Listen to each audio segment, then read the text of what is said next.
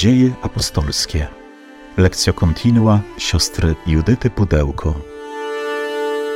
Ta historia o Kościele, która jest zawarta w Księdze Dziejów Apostolskich, jest niezmiernie ważna, e, ponieważ pokazuje nam, e, jak ten Kościół został utworzony, jak Jezus Chrystus e, od samego początku przez swojego ducha był i jest obecny w swoim Kościele, jak działa, w jaki sposób ten Kościół prowadzi i czym jest właściwie życie chrześcijanina. I czyli wpatrując się w Księgę Dziejów Apostolskich, to wszystko możemy poznawać, ale też, co jest bardzo ważne, możemy to wszystko odnosić do naszego codziennego życia. Więc bardzo serdecznie zapraszam, żebyśmy dziś pochylili się nad e, kolejnym fragmentem już dziewiątego rozdziału e, Dziejów Apostolskich. E, będą to wersety 32 do 43. I tak jak to zwykle czynimy podczas naszych spotkań, E, spróbujmy teraz y, w krótkiej chwili wyciszyć się, zebrać nasze myśli, otworzyć w naszym sercu to pragnienie słuchania Bożego Słowa, ofiarując Panu cały ten dzisiejszy dzień, wszystkie nasze dzisiejsze trudy, radości, cierpienia, z tym pragnieniem, aby On przychodził i udzielił nam łaski spotkania z Nim poprzez Jego Słowo, które jest ciągle żywe, y, poprzez które On pragnie komunikować nam swoją miłość, swoją łaskę, swoją obecność i daje nam zawsze odpowiedź na nasze konkretne życie, y, na te sytuacje, które y, nam dziś towarzyszą. Także to dzisiejsze słowo również będzie, mam nadzieję, odpowiedzią nie tylko na osobiste sytuacje, ale Y, również na to wszystko, co dzieje się obecnie wokół nas, co dzieje się na świecie. Panie Jezu Chryste, Ty jesteś obecny pośród nas, ponieważ my gromadzimy się w Twoje imię, choć nie jesteśmy w jednym miejscu, choć jesteśmy w różnych miejscach, to jednak jednoczymy się naszymi sercami, naszą intencją w Twoje imię i prosimy Cię, udzielaj nam Twojego Ducha Świętego, Ducha miłości, Ducha pokoju, ducha cierpliwości. Spraw, aby ten duch objawiał nam Twoją obecność, Twoje działanie, obecne w Słowie Bożym i obecne w naszej codzienności. Prosimy Cię, udzielaj nam Twego Ducha Świętego. Przyjdź o Duchu Święty, przyjdź mocy Boga i słodyczy Boga. Przyjdź Ty, który jesteś poruszeniem i spokojem zarazem. Odnów nasze męstwo, wypełnij naszą samotność pośród świata. Stwórz w nas zażyłość z Bogiem. Przyjdź, duchu, z przebitego boku Chrystusa na krzyżu. Przyjdź z ust zmartwychwstałego. E, więc, moi drodzy, w tej naszej lekturze dziejów apostolskich zwykle zaczynamy od takiego rozkładu jazdy, gdzie się znajdujemy w tym momencie naszej lektury, e, bo jak powiedziałam na początku, jesteśmy już w dziewiątym rozdziale E, a wszystko zaczęło się w Jerozolimie. W Jerozolimie, tam gdzie Jezus Chrystus umarł i zmartwychwstał, tam wstępuje Duch Święty, obietnica Ojca i tam grono dwunastu, poszerzone o kolejnych uczniów, o kobiety, jest wśród nich również Maryja, przyjmują Ducha Świętego i zaczynają misję głoszenia. I ta misja głoszenia, ona ma też swój konkretny porządek, ustalony przez samego Jezusa Chrystusa, który pozostawił taką bardzo konkretną wskazówkę przed swoim wniebowstąpieniem: Wy będziecie moimi świadkami w Jerozolimie, w Judei, w Samarii i aż po krańce ziemi. Y, I początkowo ta misja y, Kościoła, ona miała miejsce w Jerozolimie.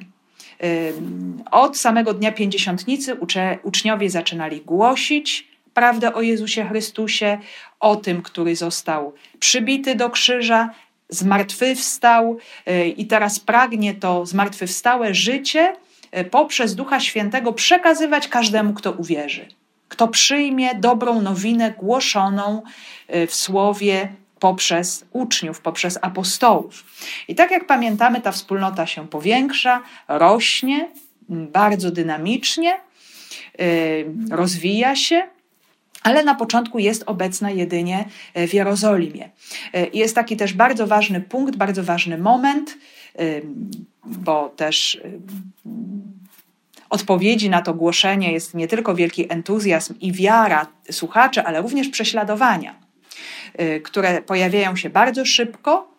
Y, I takim punktem przełomowym, bardzo ważnym jest y, proces Szczepana, jednego z grupy siedmiu, który zostaje w sposób nieprawy kłamliwy, oskarżony, postawiony przez Sanhedrynem y, i na wskutek tego procesu fałszywego y, zostaje później w sposób bezprawny zlinczowany, zamordowany, ukamienowany za bramami miasta. I to wzbudza prześladowanie w kościele jerozolimskim i uczniowie rozchodzą się po terytorium Judei, docierają do Samarii, w ten sposób Kościół się rozwija i zaczynają się dziać Y, no, niezwykłe, wielkie rzeczy, które y, Duch Święty przygotował, y, bo, bo ten Kościół ma się przecież rozszerzać, ma dojść aż, aż na krańce u, ówczesnego świata. I my jesteśmy właśnie w tym fragmencie, kiedy właśnie Kościół wychodzi z Jerozolimy i idzie w kierunku Antiochii Syryjskiej. To będzie taki pierwszy punkt tego rozchodzenia się tej drogi aż po krańce świata. Oczywiście y, krańce świata rozumiemy w ówczesnych granicach Imperium Rzymskiego i właśnie te krańce świata będą przez wspólnotę chrześcijańską w tym pierwszym głoszeniu ewangelizacji osiągnięte. E, więc wychodzimy z Jerozolimy i kierujemy się do Antiochii. Tutaj już e, zobaczyliśmy, jakie były wcześniejsze punkty. Widzieliśmy Filipa, jednego z grupy siedmiu, który ewangelizował Samarię. E, ostatnio widzieliśmy wielkie rzeczy, które Pan dokonał z faryzeuszem Szawłem, Starsu, wielkim prześladowcą, jednym z egzekutorów Szczepana. Zostaje on zdobyty przez Jezusa Chrystusa, staje się chrześcijaninem i możemy zobaczyć, co dzieje się dalej.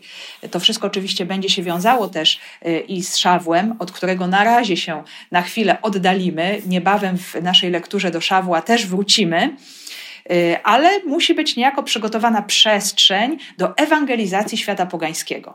I, I teraz właśnie jesteśmy w tym czasie, y, kiedy Szaweł, jak pamiętamy, wrócił do Tarsu, przygotowuje się też pewnie troszkę na uboczu, w jakiejś samotności, y, w jakimś też y, okresie oczyszczenia do swojej wielkiej misji ewangelizacyjnej, a tymczasem musimy zobaczyć, w jaki sposób Kościół jest dalej przygotowywany do ewangelizacji pogan. I to przygotowanie będzie związane z osobą głowy wspólnoty chrześcijańskiej, a mianowicie ze świętym Piotrem. I dziś i mm, też w następnych spotkaniach y, będziemy przyglądać się, w jaki sposób y, Jezus Chrystus poprzez swojego ducha, też poprzez przeróżne okoliczności zewnętrzne, będzie prowadził świętego Piotra. Bo to, moi drodzy, też jest tak, że Pan Bóg nas prowadzi oczywiście i przez te znaki, i przez natchnienia, y, i przez jakieś takie nadzwyczajne działanie Ducha Świętego, ale bardzo często też posługuje się ludźmi, którzy nas do czegoś zapraszają, Y, są różne wydarzenia, przez które Pan do nas przemawia i chce nam pokazać, do czego nas wzywa, jaka jest Jego wola, i dziś też myślę, zobaczymy, y, w jaki sposób y, Duch Święty prowadzi właśnie świętego Piotra do wypełnienia woli Jezusa Chrystusa. Także będzie to taki dłuższy fragment od 9.32 aż do 11.18, gdzie będą takie trzy fragmenty. Dziś przeczytamy sobie o dwóch uzdrowieniach: uzdrowieniu Eneasza w Lidzie i wskrzeszeniu Tabity w Jafie.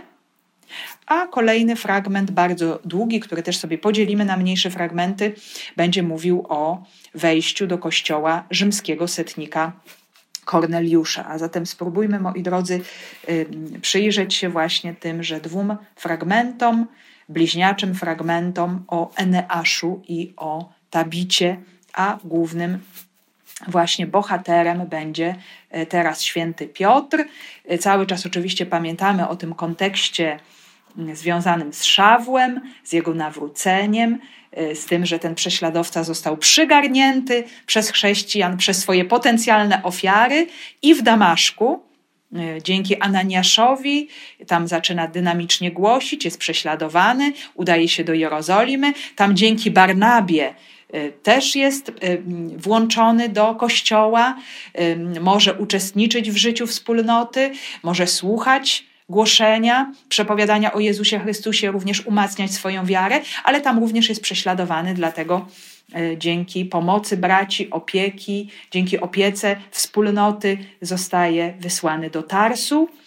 I tutaj właśnie z tą historią się zatrzymujemy i kierujemy nasze spojrzenie na Piotra, na głowę wspólnoty y, Kościoła. I popatrzmy, w jaki sposób Duch Święty przygotowuje Piotra do tego, co ma się wydarzyć. Z dziejów apostolskich. Kiedy Piotr odwiedzał wszystkich, przyszedł też do świętych, którzy mieszkali w Lidzie. Znalazł tam pewnego człowieka imieniem Eneasz który był sparaliżowany i od ośmiu lat leżał w łóżku. Piotr powiedział do niego: Eneaszu, Jezus Chrystus cię uzdrawia, wstań i zaściel swoje łóżko. I natychmiast wstał. Widzieli go wszyscy mieszkańcy Liddy i Szaronu i nawrócili się do Pana. Mieszkała też w Jafie pewna uczennica imieniem Tabita, co znaczy gazela. Czyniła ona dużo dobrego i dawała hojne jałmużny. Wtedy właśnie zachorowała i umarła. Obmyto ją i położono w izbie na piętrze. Lidda leżała blisko Jafy. Gdy więc uczniowie dowiedzieli się, że jest tam Piotr, wysłali do niego dwóch posłańców z prośbą: przyjdź do nas niezwłocznie. Piotr poszedł z nimi, a gdy przybył, zaprowadzili go do izby na górze. Otoczyły go wszystkie wdowy i pokazywały mu ze łzami w oczach hitony i płaszcze, które zrobiła im gazela za swego życia. Po usunięciu wszystkich Piotr upadł na kolana i modlił się. Potem zwrócił się do zwłok i rzekł: Tabito, wstań. A ona otwarła oczy i zobaczywszy Piotra, usiadła. Piotr podał jej rękę i podniósł ją. Zawołał świętych i wdowy i ujrzeli ją żywą. Wieść o tym rozeszła się po całej Jafie i wielu uwierzyło w Pana. Piotr zaś jeszcze przez dłuższy czas przebywał w Jafie u niejakiego Szymona Garbarza. Więc mamy tutaj taki podwójny opis. Są to takie dwa krótkie fragmenty. My możemy powiedzieć, że są takimi fragmentami bliźniaczymi, bardzo też podobnymi, chociaż też myślę, że już zauważyliśmy, że następuje tutaj też taka pewna gradacja, ale jest y, najpierw cud, który dotyczy mężczyzny, a następnie cud, który dotyczy kobiety. Jest to coś bardzo charakterystycznego dla dzieła Łukaszowego. E, już możemy to bardzo wyraźnie zobaczyć w Ewangelii według świętego Łukasza, że autor prowadząc swoją narrację, opowiadanie o Jezusie Chrystusie, najpierw, potem kontynuując to e, opowiadanie o dziejach Kościoła, e, zestawia razem w różnych sytuacjach kobiety i mężczyzn, mężczyzn i kobiety. I to jest też bardzo ważne, ponieważ Łukasz, jak doskonale wiemy i pamiętamy, o czym też mówiliśmy, pochodzi ze świata pogańskiego. E, także on też stopniowo wchodzi i poznaje całą tradycję biblijnego Izraela, wszystkie zapowiedzi, obietnice mesjańskie, e, ale też ma ten sposób myślenia już nieco inny, bardziej uniwersalny, bardziej otwarty i zauważa właśnie tę niesamowicie ważną prawidłowość, że dobra nowina, że Ewangelia jest tym darem, zwraca się do wszystkich, do każdego człowieka.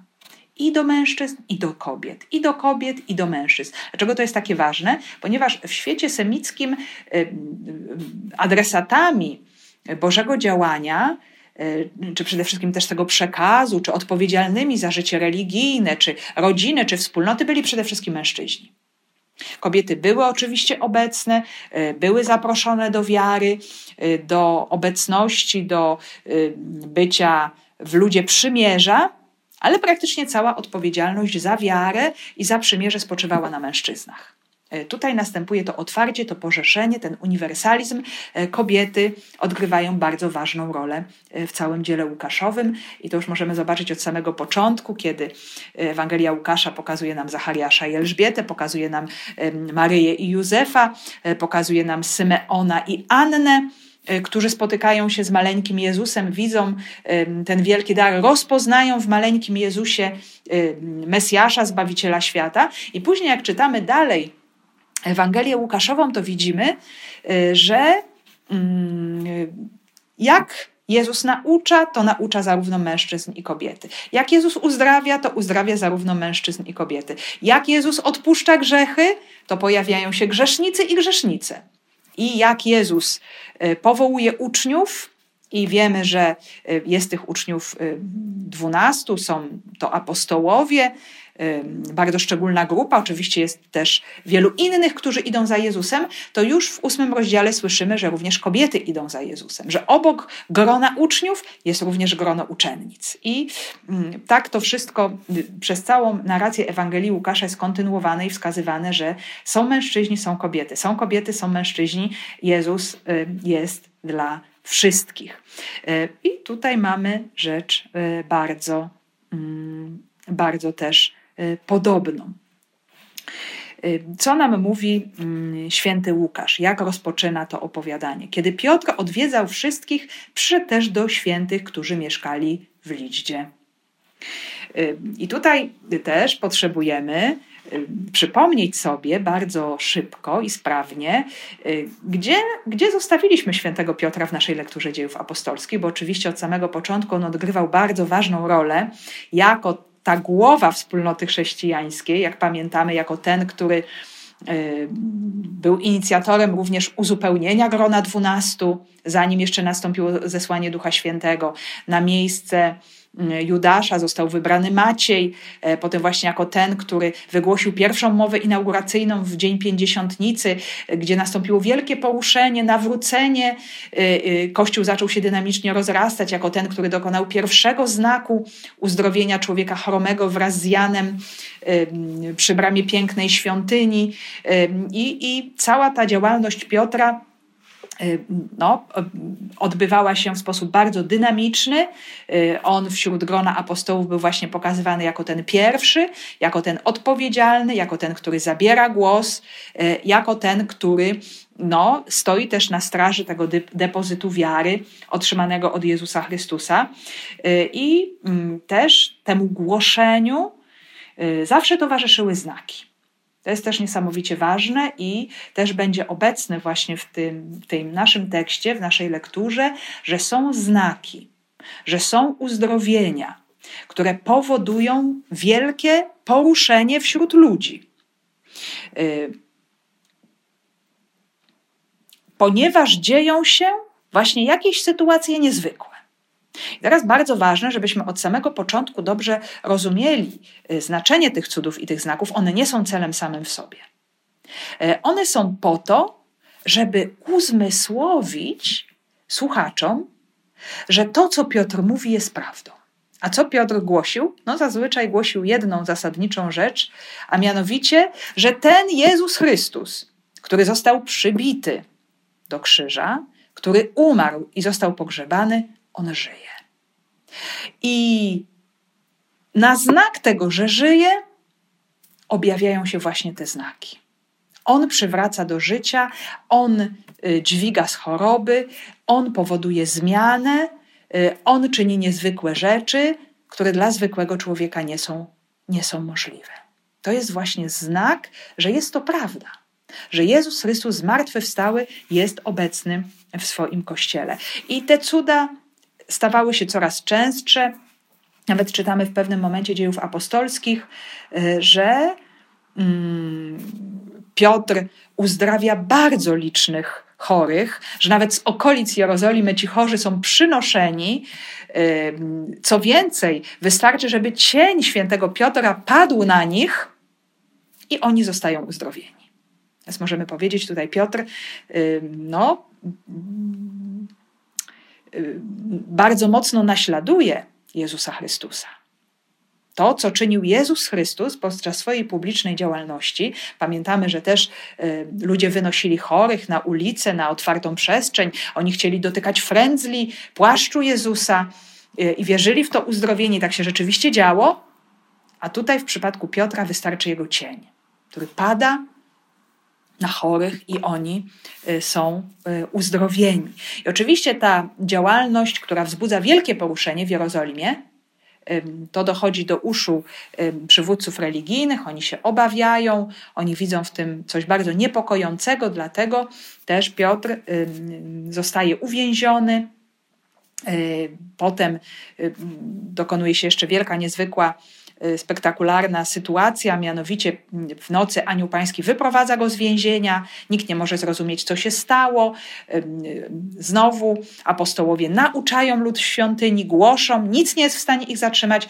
Potem są postawieni przed Sanhedrynem i tam Gamaliel staje w ich obronie i mówi: Uważajcie, y, bo jeżeli to od Boga pochodzi, to może się okazać, że walczycie z Bogiem. I apostołowie zostają uwolnieni y, i dalej, dalej głoszą Y, Boże Słowo. Y, I tak jak sobie powiedzieliśmy przed chwilą, y, to wszystko oczywiście, ta dynamiczna działalność wspólnoty Kościoła, ciągłe powiększanie się tej wspólnoty ostatecznie doprowadza też do krwawych prześladowań, śmierci Szczepana, i wtedy ta mm, wspólnota Kościoła się rozprasza, wychodzi z Jerozolimy, idzie dalej no i jest rzecz oczywiście bardzo naturalna, że kiedy chrześcijanin idzie gdziekolwiek, idzie dalej, daje świadectwo, głosi w drodze słowo. Z tak wielką wiarą i przekonaniem, z tą siłą ducha, że wszędzie tam, gdzie uczniowie się udają, tam powstają wspólnoty, y, które dalej się rozwijają, ale potrzebują też umocnienia. Zobaczcie, moi drodzy, to jest też tak, że no, nie było jeszcze nawet przecież spisanego Nowego Testamentu. Wszystko to, co było wtedy w kościele, to oczywiście to, był, y, to było całe dziedzictwo biblijnego Izraela, więc, więc y, we wspólnotach judeo-chrześcijan mówiących w języku aramejskim to była Biblia hebrajska, tłumaczona w synagogach. Ci Żydzi, którzy mówili po grecku, bo już takowi we wspólnocie Kościoła byli, ci pochodzący z różnych diaspor Imperium Rzymskiego, y, używający też Septuaginty, Biblii greckiej, modlący się w języku greckim, no, mieli też to Słowo Boże i starali się właśnie przez, y, przez te teksty Starego Testamentu y, odkrywać wypełnienie się tych proroc w Jezusie Chrystusie, ale oni potrzebowali ciągłego umocnienia tej katechezy, tego przekazu Słowa Bożego o Jezusie Chrystusie. No i właśnie Piotr wychodzi z Jerozolimy, aby to uczynić, aby nawiedzić wspólnoty, aby dodać im sił, aby dodać im odwagi. E, I mówi nam święty Łukasz, że kiedy Piotr odwiedzał wszystkich, przyszedł też do świętych. To jest właśnie też niesamowicie piękne, że y, jeszcze na razie, dopóki nie powstanie wspólnota chrześcijańska w Antiochii, y, nie mówi się o kościele chrześcijanie, dopiero tam ta nazwa nam wybrzmi po raz pierwszy w dziejach apostolskich. Do tej pory słyszymy albo uczniowie, albo naśladowcy tej drodzy, zwolennicy tej drodzy, wyznawcy imienia Jezusa, a dzisiaj słyszymy to piękne imię chrześcijan święci.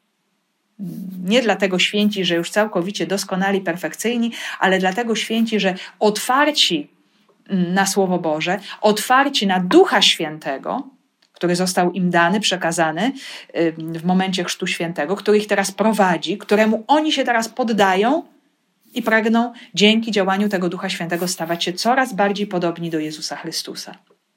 Więc przybywa do świętych, którzy mieszkali w Lidzie no, może to miasto nam się z niewieloma rzeczami kojarzy w Piśmie Świętym, ale e, my mamy w Starym Testamencie e, miasto, które nazywa się Lod, e, które nam się pojawia wśród różnych miast Starego Testamentu, mające bardzo też swoją długą historię.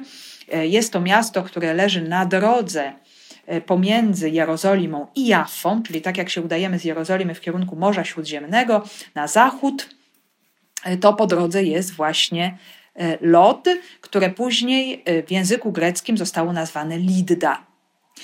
I ci, którzy e, byli w Ziemi Świętej, którzy przybywali, już nawiedzali e, w pielgrzymce Ziemię Świętą, to mogą mieć tutaj bardzo bliskie skojarzenie i e, jest to praktycznie pierwsze miejsce, obok którego się przejeżdża, kiedy się przybywa do Ziemi Świętej, ponieważ to dzisiejsze Lod Współczesne Lod, czyli, czyli biblijna Lidda, znajduje się dwa kilometry od lotniska Ben Guriona, które jest pod Tel Awiwem, ale jest praktycznie bliżej biblijnego Lod, aniżeli bliżej Tel Awiwu, czyli biblijnej Jaffy.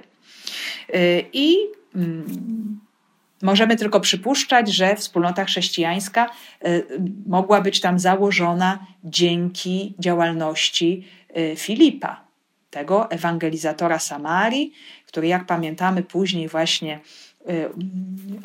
dzięki działaniu też Ducha Świętego udał się na drogę, do, która zmierzała do Gazy, czyli tą drogę y, biegnącą przez wybrzeże. I tam spotkał się z Etiopem, dworzaninem kulowej Etiopii, i też zewangelizował Etiopa. I być może właśnie on, przemierzając wybrzeże, potem się przecież udaje Filip do Cezarei Nadmorskiej, mógł również zatrzymać się na jakiś czas y, w Lidzie i tam, głosząc Ewangelię, no, przyczynić się do obudzenia się wiary y, w sercach y, właśnie jego słuchaczy i, mm, i, i mogli oni być następnie ochrzczeni, przyjąć wiarę w Jezusa Chrystusa. E, więc Piotr tam przybywa, i widzi, że jest tam w tej wspólnocie człowiek chory. Znalazł tam pewnego człowieka imieniem Eneasz, który był sparaliżowany i od ośmiu lat leżał w łóżku. E, mamy tutaj bardzo konkretne imię, więc jest to człowiek, który e, był znany innym. Eneasz, co ciekawe, jest to imię greckie, nie jest to imię hebrajskie ani aramejskie, ale w żydowskich inskrypcjach e, tego rodzaju imiona e, były jak najbardziej używane, więc nie wyklucza się tu jego pochodzenia. Zresztą do tej pory widzimy, że wszyscy ci, którzy wchodzą do kościoła, stają się chrześcijanami, to są Żydzi, tak jak sobie powiedzieliśmy, albo ci aramejskojęzyczni, hebrajskojęzyczni, tak zwani Żydzi palestyńscy, e, albo są to Żydzi właśnie, którzy mają gdzieś jakieś też powiązania e, z różnymi diasporami, czyli miejscami e, pobytu już poza Palestyną w różnych częściach Imperium Rzymskiego, więc ci mówiący po grecku. I o Eneaszu niewiele wiemy, wiemy tyle, że jest sparaliżowany jest sparaliżowany od lat ośmiu, leży w łóżku, czyli nie może się ruszać, nie może chodzić. Tutaj ten tekst grecki daje nam jeszcze inną możliwość tłumaczenia. My możemy też to przetłumaczyć, że jest sparaliżowany od ósmego roku życia.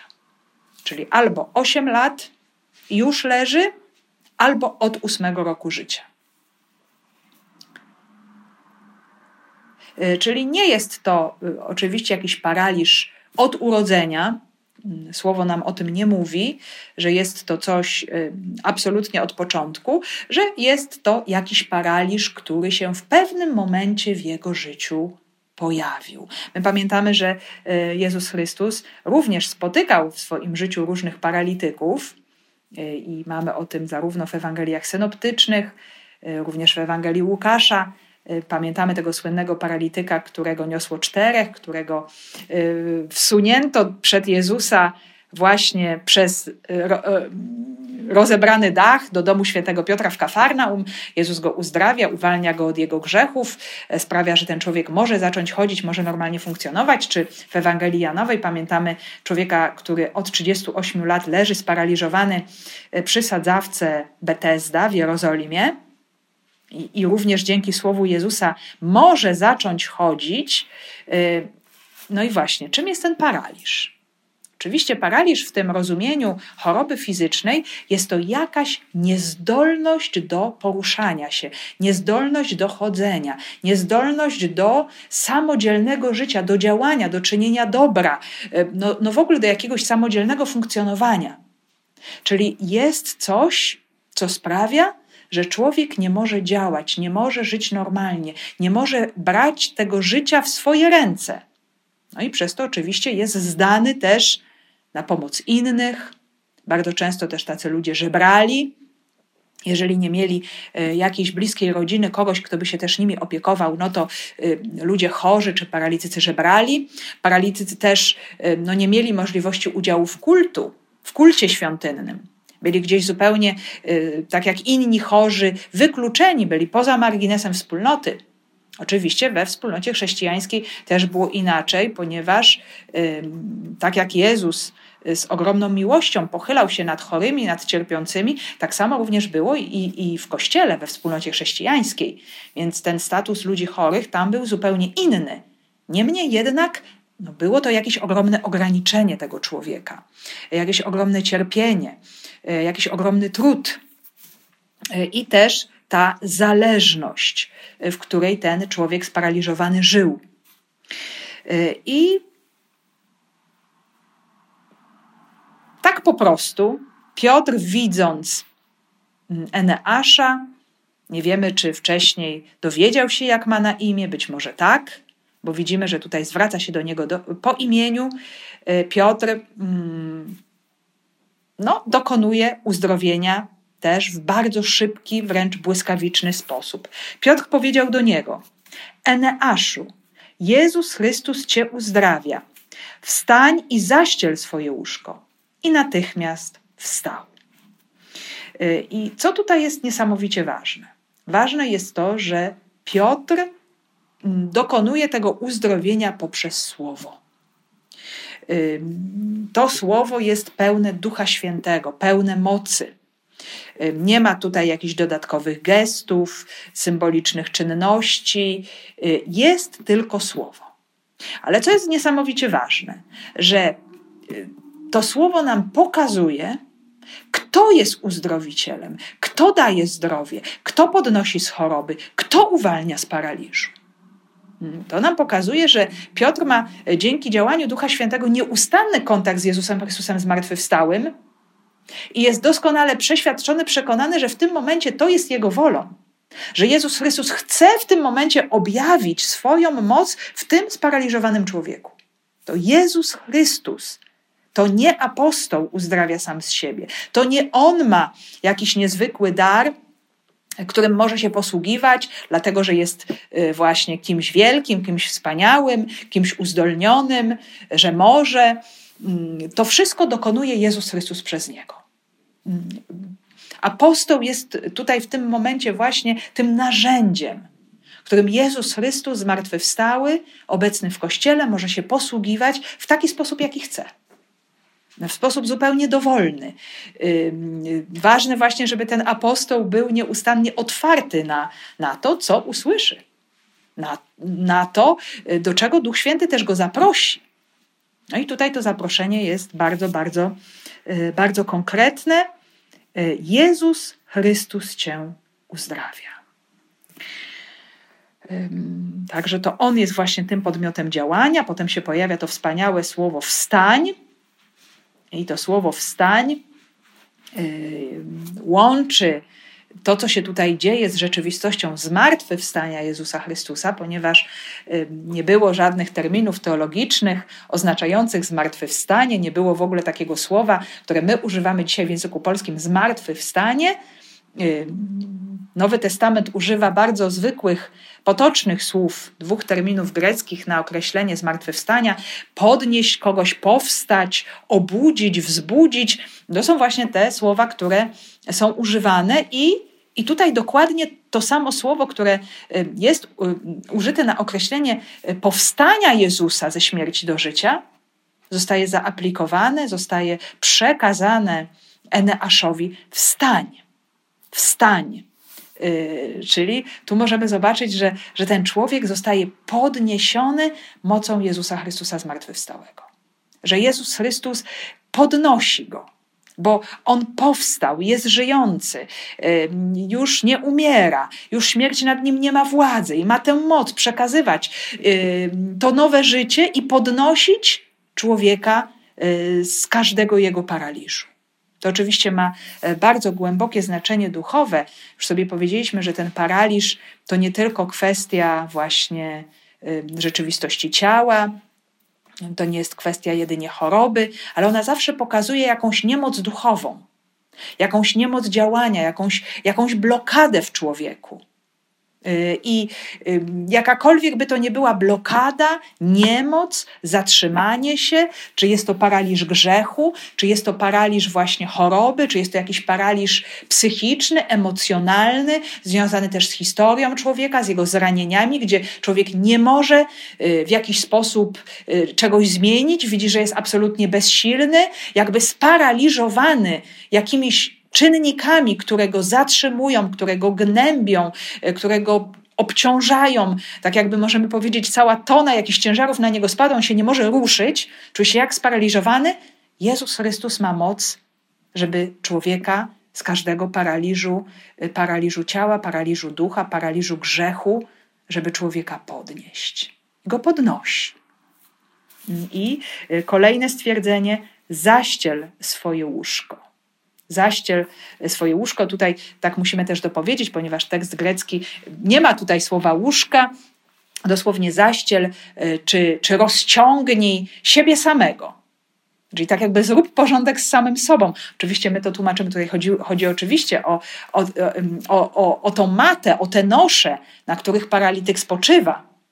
I co to oznacza? Dlaczego to jest takie ważne? Być może człowiek uzdrowiony, y, kiedy, kiedy się podnosi po ośmiu latach ze swojego paraliżu, może akurat te nosze to już nie mają dla niego żadnego znaczenia i on y, być może jest y, tak już szczęśliwy z tego powodu, że, że może się ruszać, to chciałby tylko biegać, skakać, ruszać się, chwalić Boga, nie myśleć o tej macie i o tych noszach, z których się podniósł.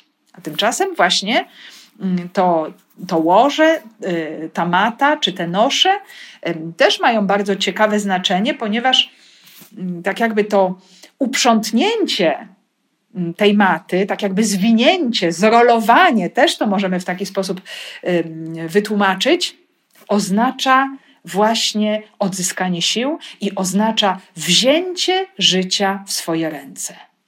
Już nie jestem bezsilny, zależny od innych, już nie jestem unieruchomionym żebrakiem, Teraz mam w sobie moc Jezusa Chrystusa zmartwychwstałego i mogę żyć. Mogę wziąć moje życie w swoje ręce, mogę zrobić z tym życiem porządek. To moje życie może stać się inne. No i właśnie dlatego to zaproszenie również do, do uporządkowania, e, do uporządkowania tejże maty. Widzieli go wszyscy mieszkańcy Liddy i Szaronu i nawrócili się do Pana. E, zobaczmy, ten Eneasz nic nie mówi. On tylko posłusznie czyni to, co Piotr mu nakazuje w imię Jezusa Chrystusa, e, przekazując mu to, co Jezus mu chce powiedzieć w tym momencie. Wstań i uprzątnij swoje nosze, swoją matę, weź życie w swoją ręce i on to czyni. I on wstaje. I Enasz nie wypowiada żadnego słowa, nie wyznaje wiary publicznie, nic nie mówi, ale wszyscy widzą, co się stało. Wszyscy widzą znak y, i widzą, że to słowo ogłoszone przez Piotra ma ścisły związek z Jezusem Chrystusem, którego Piotr głosi. I ten widoczny efekt tej zmiany, że był paralityk, a teraz chodzi, czyni wielkie poruszenie wśród ludzi, którzy są obecni i budzi w ich sercach wiarę. I nawracają się y, do Pana, Mm, tak nam mówi święty Łukasz, nawrócili się do Pana, y, no, byli, myślę, wierzącymi Żydami, wierzyli w Boga jedynego. Co to znaczy, że nawrócili się do Pana? To znaczy, że y, uznali w Jezusie Chrystusie głoszonym przez Piotra Syna Bożego, samego Boga. Boga, który daje życie, który, który uwalnia od choroby, który uwalnia od zła. I przejdźmy dalej, bo to jedno uzdrowienie y, jest kontynuowane w kolejnym, już o wiele poważniejszym. Mieszkała też w Jafie pewna uczennica imieniem Tabita, co znaczy gazela. Czyniła ona dużo dobrego i dawała hojne jałmużny. Y, zobaczmy, mamy tutaj kobietę, y, już mieszka w nieco innym miejscu, mieszka w Jafie i już tutaj jest, możemy powiedzieć, wszystko na jakimś też wyższym poziomie. No to nie jest jakiś zwykły człowiek, to już jest uczennica, to jest kobieta, możemy powiedzieć, która ma jakąś rangę we wspólnocie, zaraz też zobaczymy jaką. nie jest tylko i wyłącznie chora, ale jest martwa, czyli sytuacja jest o wiele trudniejsza i zostaje nie tylko uzdrowiona, ale zostaje wskrzeszona, przywrócona do życia. Więc y, pomimo, że mamy tutaj do czynienia z bliźniaczymi historiami, to jednak ta skala trudności się podnosi. Jest już jakoś trudniej. Znak, możemy powiedzieć, z ludzkiego punktu widzenia jest jeszcze większy niż ten y, pierwszy.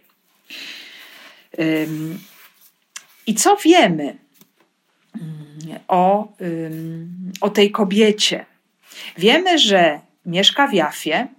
Mm, jest to miasto portowe nad Morzem Śródziemnym. Y, wiemy, że ma na imię Tabita i to jest aramejska wersja jej imienia.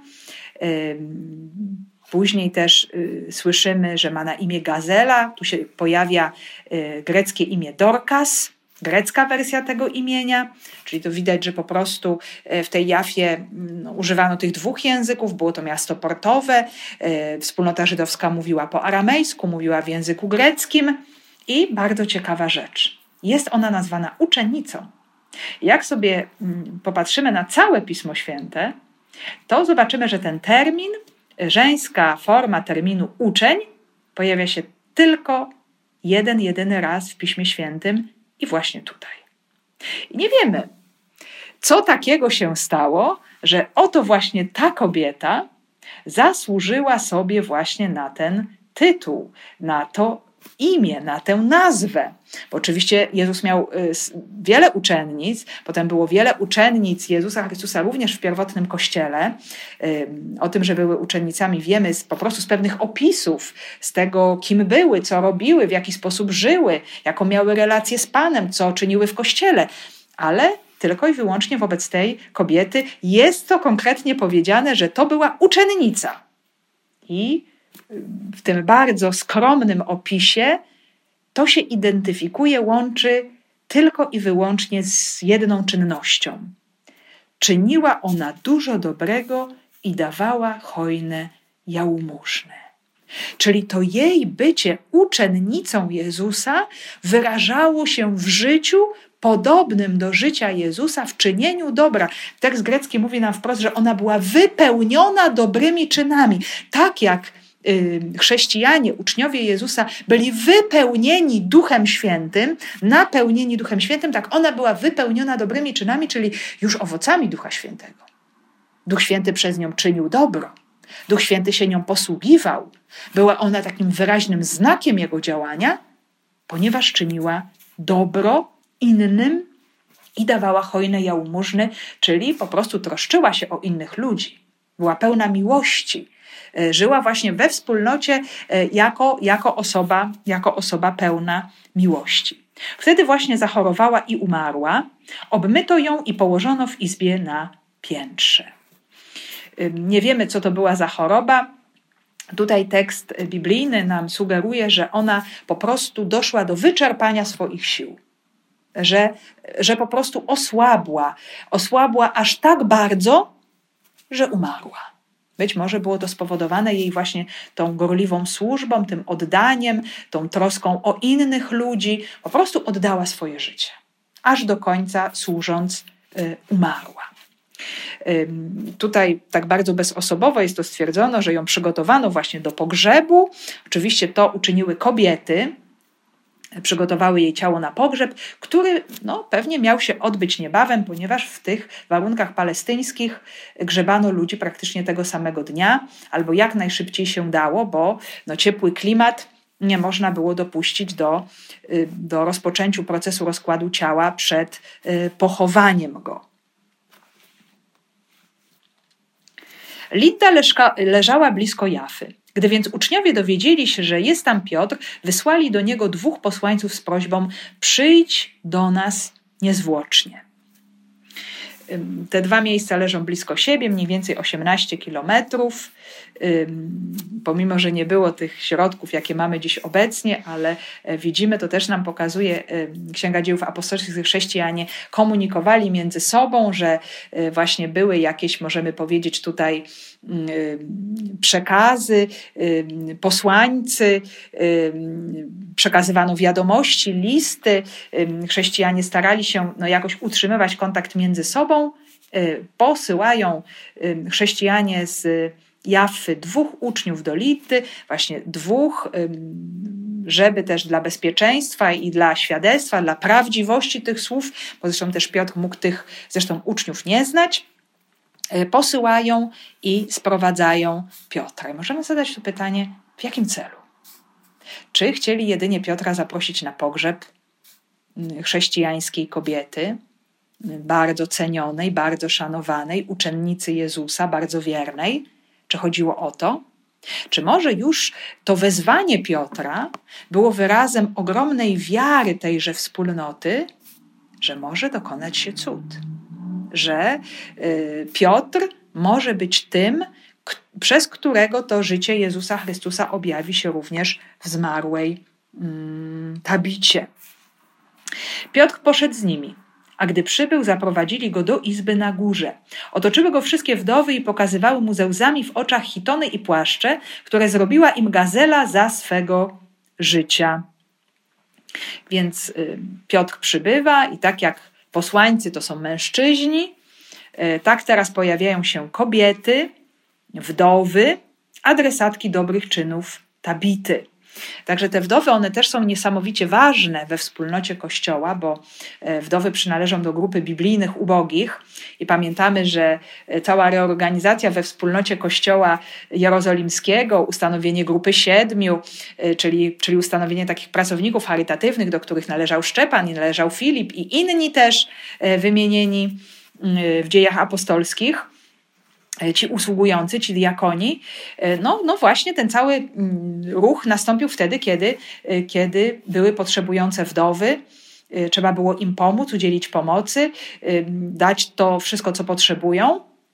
I chrześcijanie byli bardzo, bardzo na to wrażliwi, bardzo otwarci żeby udzielać pomocy, żeby się wspierać we wspólnocie. To jest właśnie to niesamowicie ważne oblicze chrześcijaństwa, że we wspólnocie jeden drugiemu pomaga, wspiera a wspiera zwłaszcza tych, którzy są słabi. A słabymi były wdowy, bo wdowa no właśnie nie ma tego oparcia w swoim mężu, a zwłaszcza kiedy jest to wdowa bezdzietna, nie ma dzieci, więc jej sytuacja jest tym gorsza i potrzebuje pomocy. I, i, I, zobaczmy, że taką e, pomocniczką dla wdów w kościele e, w Jafie była właśnie Tabita. E, są te wdowy, są kobiety, które pokazują owoce dobrych czynów Tabity, szaty, tuniki, czyli hitony i płaszcze, które przygotowała Gazela, pracowała własnymi rękoma, przyodziewała te ubogie wdowy. Y, czyli są te, które dają świadectwo właśnie o y, dają świadectwo o czynach tej kobiety. Niektórzy nawet uważają, że być może nawet Tabita Y, no, była jakimś tutaj koordynatorem, jakąś koordynatorką grupy wdów y, we wspólnocie ludzi. Oczywiście to jest bardzo jeszcze wczesny etap formowania się wspólnoty kościoła, potem słyszymy, jak y, święty Paweł będzie pouczał wdowy. One będą miały szczególne zadania też we wspólnocie kościoła wobec młodszych kobiet. Mm, będą miały szczególne posługi wobec świętych, jako te kobiety już bardzo doświadczone Y, i kochające, i modlące się, i usługujące innym. Y, tu jest jeszcze bardzo wczesny czas rozwoju y, wspólnoty Kościoła, ale widzimy, że te wdowy są w jakiś sposób też zgromadzone wokół Tabity i nie jest wykluczone, że ona była dla nich właśnie też jakimś szczególnym punktem odniesienia i świadkiem. Tutaj też możemy od razu to, to świadectwo, które wdowy dają o Tabicie, zestawić sobie chociażby z tą starszyzną żydowską, opisywaną w Ewangelii Łukasza w siódmym rozdziale, która przychodzi do Jezusa, która y, przypomina, daje świadectwo o wspaniałych dziełach setnika, pogańskiego setnika z Kafarnaum, który buduje dla Żydów synagogę, który jest bardzo życzliwy, bardzo dobry i, i ta starszyzna żydowska wstawia się właśnie za tym setnikiem, którego e, właśnie sługa jest ciężko chory, żeby Jezus uzdrowił tego sługę. Tutaj jest właśnie bardzo e, też podobna sytuacja. E, kiedy Piotr tych wszystkich słów wysłuchał, przychodzi do właśnie miejsca, gdzie, gdzie spoczywała zmarła.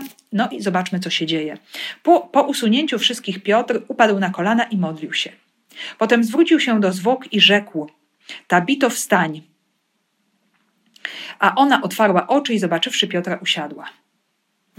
Mamy tutaj y, taki klasyczny opis wskrzeszenia osoby umarłej, y, który nam nawiązuje. Możemy sobie też przemedytować inne cudy, mm, cuda wskrzeszenia, cud Eliasza wobec wdowy Sarepty Sydońskiej, wobec syna wdowy Sarepty Sydońskiej w pierwszej księdze królewskiej w 17 rozdziale, czy Elizeusza, Elizeusza wobec syna Szumnemitki, druga księga królewska, czwarty rozdział, czy w końcu wskrzeszenia Jezusa. W Ewangelii Łukasza to wskrzeszenie córki Jaira, czy wskrzeszenie młodzieńca z Nain. Mm, I są oczywiście podobieństwa i różnice pomiędzy tymi e, też opisami, bo Piotr, podobnie jak Eliasz, jak Elizeusz, modli się. Prosi Boga o interwencję, bo wie, że on sam z siebie nie może przekazać nikomu życia.